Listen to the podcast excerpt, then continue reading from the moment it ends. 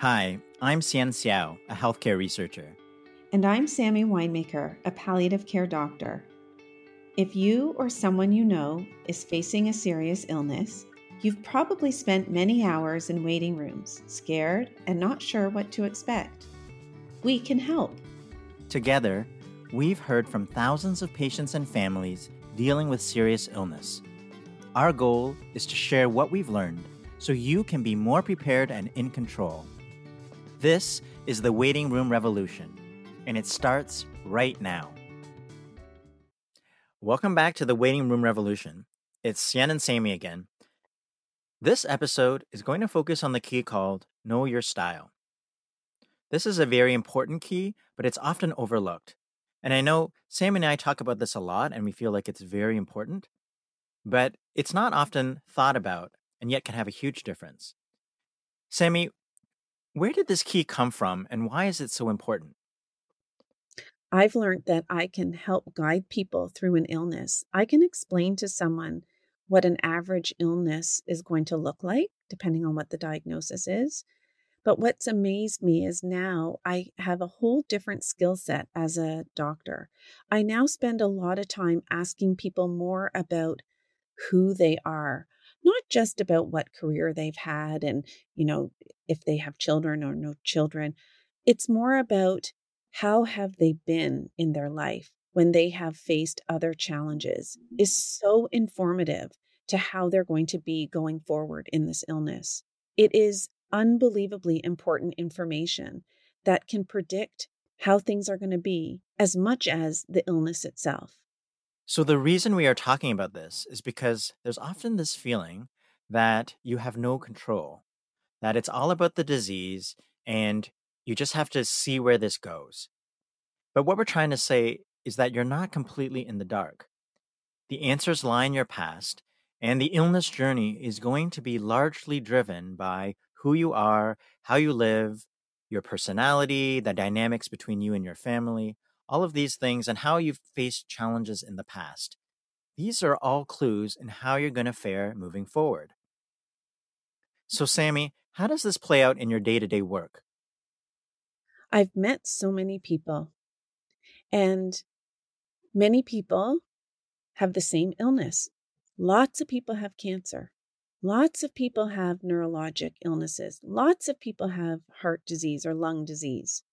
But even though the illnesses themselves have an overarching pattern to them, one that I could predict how it's going to unfold as the illness itself, I'm amazed that every single person's journey is very different, even though they all may have the same illness.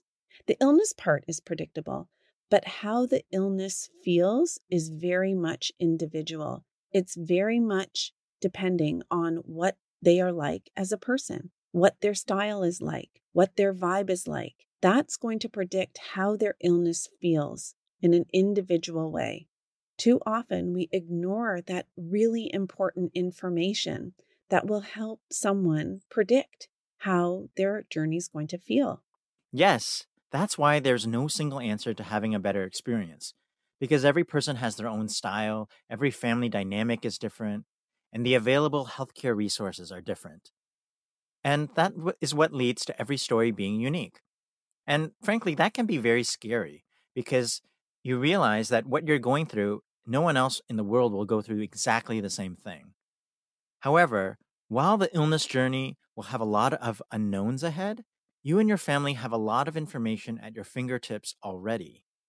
It reminds me when I'm hanging out with my girlfriends and we talk about you know, different people's experiences. And often I hear from friends, you know, I wonder what I would be like in that situation.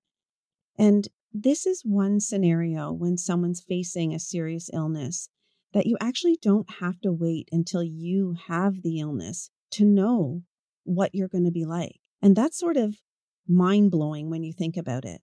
The way you've been your entire life will predict how you're going to be when you're facing a serious illness. There's a saying that I didn't make up, but I, it often comes to mind when I'm thinking about people's different styles.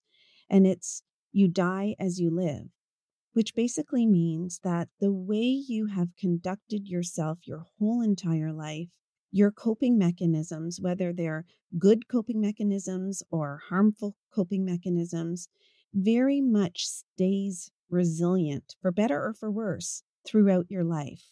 And when you're facing an illness, these things usually stay the same. And for some people listening, that might they may be thinking, oh no, that's terrible. And other people might think, oh, well, then I should be okay. But the truth is, is that knowing these ways that you've been your whole life, we don't have to judge ourselves or judge each other. All we need to do is know, and then we can spin those things to your advantage. So, what we are saying is to know your style, do a self assessment, be aware of it. So, Sammy, what advice do you have for how one goes about doing that? The essence of this is really about taking some time to think about your life, looking back on your life and trying to remember any challenges that you have come across in your life. So, for example, that might have been uh, the divorce of your parents, or you lost a job, or the death of someone else in your family, uh, something major, and asking yourself what helped you get through that particular challenge and what made that more difficult. Really thinking about what helped you and what hindered you when you faced those challenges. What was your natural style like? Because those kinds of pieces of information about yourself, it's all about you, can then be used to your advantage. So, you've seen a lot of patients in your years of practice. Based on the different styles you've encountered, what are some of the biggest challenges that people will face? We all have natural styles. We come to this journey with our natural way about us. And if I'm being perfectly honest, having met a lot of people, some styles can make, break, or shape the illness journey. And it's not that the style is wrong, but certain ways of being can put people at risk of not getting the information that they need and making people feel more helpless and end up in a crisis every time something happens. People who tend to shy away from facing challenges, people who are more passive when something's happening to them and don't advocate for themselves or stand up for themselves, people who don't ask a lot of questions because they're too scared or anxious. These ways of being can make it challenging if you walk your journey by yourself because you will end up being someone who doesn't get the information that you need to stay one step ahead. So, Sammy, say you're someone who is a more day to day person, maybe more passive. How do you work around that? So, some of these things we cannot change about a person. And I'm not suggesting they're wrong or that they have to change. But knowing that's the way you are, you will do better if you find someone in your inner circle who has a complementary style that will help you get the information that you need. So, for example, you may find a family member or a friend who is a, is more of a go-getter, someone who faces things head on they ask a lot of questions. They stand up for something they believe in. They advocate for things. That kind of person is well matched with a more passive person because together, if you go through this journey in whichever way you do, you can rely on that person for gathering information that you and your family are going to need to feel like you're always prepared. And how about the opposite? What about someone who is more type A, an information seeker? What are the challenges that they might face? Yes, yeah, so people that I have met that are super information seekers and always very much in control of the situation and always collecting information can feel very frustrated in a healthcare system that doesn't offer them the information that they feel they need. And so for those kinds of people who are politely coming to their appointments and you know being quiet and feeling not invited to speak for themselves will almost feel muzzled and gagged because they're usually the kind of people that stand up and seek out information and ask questions. So those people will struggle in a different way. That's such a good point, Sammy. What I've found from my research is that those who tend to want a lot of information, they tend to find it hard with a loss of control, uh, a loss of autonomy, and this loss of independence. And they feel uncomfortable, um, some would say angry or depressed, when their bodies start to break down and they aren't able to do things for themselves. These can often be the kinds of people who find it hard to accept help. It's their way or the highway. And so giving up that control really makes it hard for them at the end. Something else that I've uh, observed about people is different styles of being organized. That's another one that really does affect the illness journey. So, if some people look back and do their self assessment and admit to themselves, look, I'm a completely disorganized mess, I'm not good at keeping track of things, and I often let things fall through the cracks, then you're probably going to want to saddle up with someone in your inner crew who is rather the opposite. Someone who's a good manager, someone who is organized and keeps track of things. Whether you tend to surround yourself with people or you're more of a loner, whether you face things straight on or not, is another example. Whether you're someone who always says no to people when they're offering help, or you're the kind of person who allows people into your life to help you. No right or wrong. It's just these ways of being will influence how your journey feels to you. So, we've covered various different styles, and you've alluded to an important concept of balancing your style, which is about finding people in your family to mix and match with and who will complement the challenges that you might face due to your unique style. Can you elaborate more on that? When someone's facing a progressive life limiting illness, they need an inner team wrapped around them. Most people don't face an illness completely by themselves. The advantage of having an inner circle, an informal crew made up of family, friends, and community members, whoever your in, inner crew is, is that you can take advantage of different people's personality styles and different ways of being. And it's almost like matching, mixing and matching so that as you go through your illness, all your needs are met and their needs are met. Your need for information, your need for practical things, the way you want to be and the way you want your journey to feel will very much depend on who's in your inner circle. And it will also depend on how aware you are of your inner crew's style. So, to show our listeners how Know Your Style works in action, I want to bring in another guest and hear from a real patient story. Let me introduce to you my cousin, Sue Tan Toyofuku, who cared for her father, my uncle, who was diagnosed with pancreatic cancer and he lived with it for over three years. And he died a few years ago, but his story and that of the families really reminds me of how knowing your style and mixing and matching styles plays out in real life. Welcome to the podcast, Sue. Thank you for having me. I'm excited to be here. This is my first time on a podcast. Sue, tell the listeners a little bit about your dad. Sure. So, um, my father, uh, his name was Tinky. He was an extremely outspoken, kind of gregarious, big personality. You know, in terms of his view on death, health, life, um, it was very much shaped um, when he lost your mom, which is his sister, uh, at a, at an early age due to breast cancer. So I think that was very formative in terms of shaping how he viewed um, mortality, right? Uh, and when he dealt with his own illness, you know, having gone through watching his his sister, you know, deal with cancer. Um, so he was, you know, before diagnosis, he was always like a super, I would say, workaholic.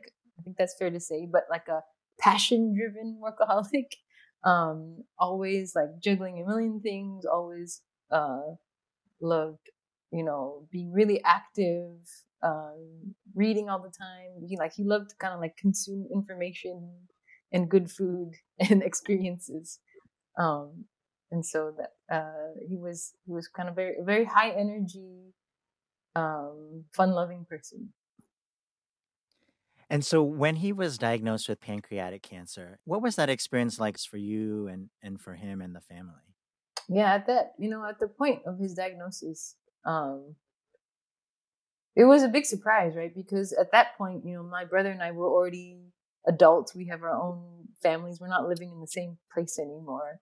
For a while, he had been kind of unexplained weight loss, but nobody kind of thought too much about it. And then and then went in to kind of check on it. And um, you know, after multiple stages of testing, they you know this this was revealed. So at that point, I think it's like everyone else, right? Like the the rug just gets pulled from under you. Everything, you know, him being very driven, very career minded. All of a sudden, you know, this becomes the, the this takes precedence over everything else. And so I think very quickly he kind of mobilized the family. He he's always been very outspoken about things like this. Like he would he would never be the one that like hides illness or if anything he overshares, which I think was a good coping mechanism.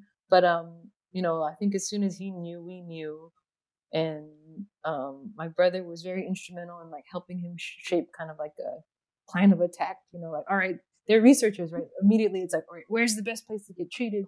Who are the leading doctors? But ultimately, I think when the high level course of action was more defined, they decided to go back to, you know, their home home, which they consider like Seattle is where my dad considers home base. Um, despite having kind of been taken to different places by his job, he knew that, all right, if I'm facing a potential terminal illness, I want to be where I'm most comfortable, where I'm like most happy. And then they set up kind of his care team there. Sue, can you tell us more about the various personalities of the different people in your family and how those influenced how they dealt with your dad's illness? Yes, definitely. That is a good topic because there's a lot of polarities. so I'll start with my dad. Um, as I mentioned before, he's he's always been extremely extroverted. He wanted everyone to know that he was sick, not not for sympathy's sake, but just because that's how he is. So you know, he he would we'd be eating noodles in a in a pho restaurant and he'd be like, Oh, you know, I'm battling pancreatic cancer and we're like, Dad, no, like you don't need to tell the waitress this, you know? But but I think like he's he's always been that way, you know, whether he's ill or not, because he's he likes to connect with other people and he part of that connection is telling people what he's going through. And similarly, if someone he wants to know what other people are going through. So he's he was extremely vocal extremely extroverted, like you know, in from my mom's point of view, he's like oversharing, you know, because like, hey, this waitress doesn't need to know that you're sick.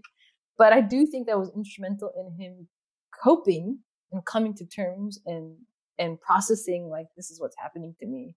And it's it's easier for me to manage when I share the burden, you know, share the burden of this this this concept of cancer and this illness with anybody around me who's willing to listen. Um, and so my mother, on the other hand, she's extremely private. You know, she she's the type where you know if she got sick, she might like hide it, and then one day be like, "By the way, everybody, like I'm dying," because my mom doesn't. She hates burdening people.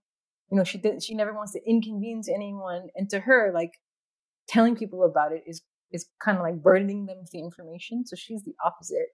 Um, but she also understands, you know, the way my dad was, right? Obviously, married for so long. Um, my brother is very solution oriented, right? So he he knows how to research things. He has a, he has like a law and finance background, so he's immediately looking up who's the best, who's the leading researcher. You know, because pancreatic cancer is so emergent. You know, where is the best research coming from? Where are the clinical trials? Like he's he's kind of looking up all this deep research and act and action opportunities, right? My brother's immediately calling his his friends or professors that may know someone at this cancer center and that cancer center. You know, he's kind of he's on it in that way. I'm a much more like uh emotionally driven person, so uh, you know, I'm probably like thinking of you know how my dad can be comfortable. Is my mom okay? You know, I, am less a- like I was less able to kind of deal with the technical aspects of dealing with it and I'm i kind of more am in a empathy, feeling type of person, right? And so, in many ways, I think that's good because in this way, we you cover different bases. Like if it was just me, like my my dad wouldn't know about all these advanced treatment options and which doctor to go to and connections, right? But then I'm, you know, I'm probably the one that's also like making sure like, oh my God, my mom doesn't seem like she's doing so good right now, you know, like and so I think, you know, when you have such different personalities, the good thing is that it can you cover different bases. Um, but the bad thing is there's also tension sometimes. I'll give you a quick example, right? At that time my daughter was probably like one or two and my she was not spared of my dad's like nature of dealing with this. So when he would be going through chemo and he'd be wearing his chemo pump, he'd point to it to my daughter. At that time, she wasn't really talking. He'd be like, "Oh, Grandpa is sick. Look at this. Like Grandpa is sick." Like pointing to all his chemo gear and you know, I was like, Dad, you know, like, can she even understand? Like, what, you know, but from his point of view, he's like, I don't want to disappear one day on her. I want her to actually be prepared that I'm dealing with something and that I may die and that I'm sick. I want her to know the the truth of what's happening to me and not, you know, even though she's a small child. In some ways, maybe when you go through things like this, all your personalities get exaggerated because everybody's emotions are heightened and every, you know, it's an extreme life situation. So all these things get dialed way up into overdrive. Yeah, that's one of the key things that we wanted to share with this key was that natural family dynamics, people's personalities, exactly you said, get dialed up, get exaggerated. But if you are aware of how you can use your style and how you cope with uh, your typical challenges and lean into them in some way, this might allow you to have more control of your story. So I'm wondering if you can give some examples of how you feel like your dad might have um, done things in his last few years that allowed mm-hmm. him to have more control over the experience for himself, but also that affected you too? Uh, yeah, I think first of all, he made it very clear that he wanted everyone around him. You know, like some people are afraid to ask, you know, like, oh, everyone's busy with their own lives. This extends even to like, you know, your you guys, your aunts, uncles, cousins. So he he's the type where he doesn't want to retreat into a hole. He wants to be surrounded by love, by support, by like busy, busy house, you know, like kind of like holiday mode in the house. And so um, I think very, very soon into his diagnosis, you know, it's like as much as often as we could, we would everyone would fly there, be with him, um, do things. I think he also wanted to stay as active as he could. I think that was his goal to like milk as much time he could when he was still physically able. So like even when he was going through chemo, like wearing his pump, we'd go camping. Like he he was just kind of like didn't want to skip a beat. And in fact, he, had you know everything was compressed. He's like you know one one day to me is like ten years to you. He would always verbalize that. So he's like you know give me a break if you think I'm being too you know manic, but my sense of time is just you know it's just it's it's a time of a dying man, you know. And so he was really open about that, and I think that was hard too. So for my mom, she's again, she's the opposite, right? If things like this happen, she wants privacy. She wants like space to deal with it, and so I think she, you know, she had she had to kind of just understand like this is what he needs to feel the best he can be right now. Yeah, I remember making some of those trips to your house, and I remember how he spent time going through all the photo albums from when you guys were a baby, and he put up pictures everywhere because, uh, to your point, he wanted to be surrounded by people he loved. And he needed to stay busy. Yeah.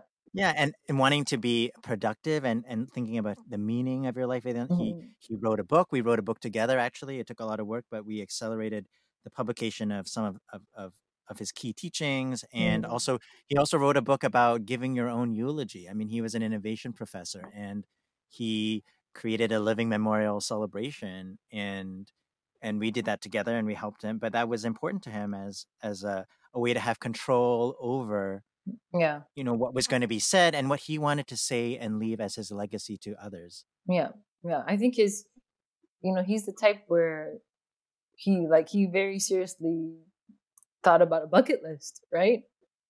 and and he diligently tried to check every damn thing off in like the in the moments that he had. I think the only thing he didn't check off he wanted to own a horse, and that like was just not feasible. But he bought a boat. He which was like a disaster because he it was like this used boat that leaked oil, but he but he checked the box off. That was what mattered. We moved house so he would have a view by the lake. I remember this. Um, I think this is a key hallmark. Like some people orient, they reorient their life around the, the illness. My dad was not about that. My dad was like, no, this illness is orienting itself around what I want to do. Right. And that was his style. We're going to take the ferry. We're going to add this extra hour every time I have to go to the doctor because that's what makes me feel at peace. That's where I have a better chance of like quality of life. That was his style.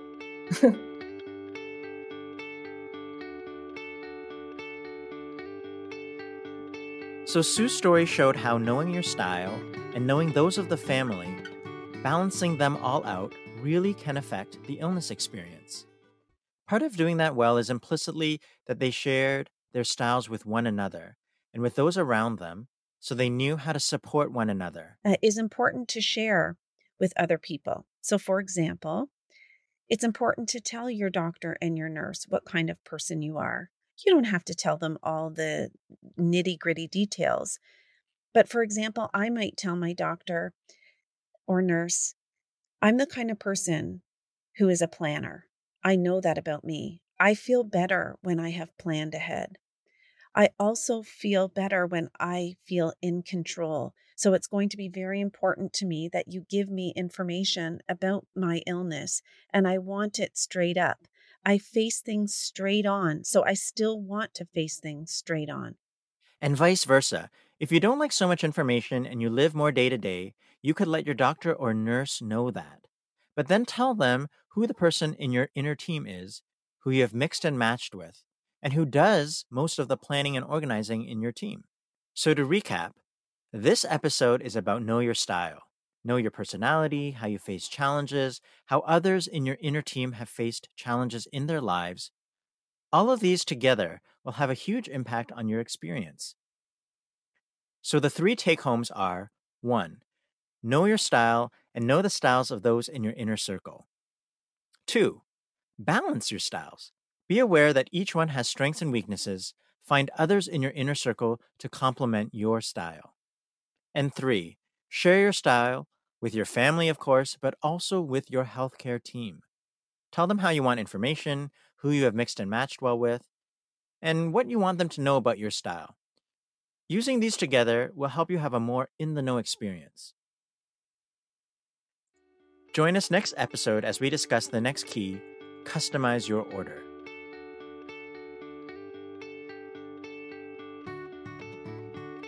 Our theme music is Maypole by Ketsa. The podcast is edited and produced by me, Hsien Seow, and Kayla McMillan. Special thanks to Krista Honstra, Principal of Clarity Hub. For more information, visit us at waitingroomrevolution.com. Please rate, review, and subscribe to our podcast help us get the word out.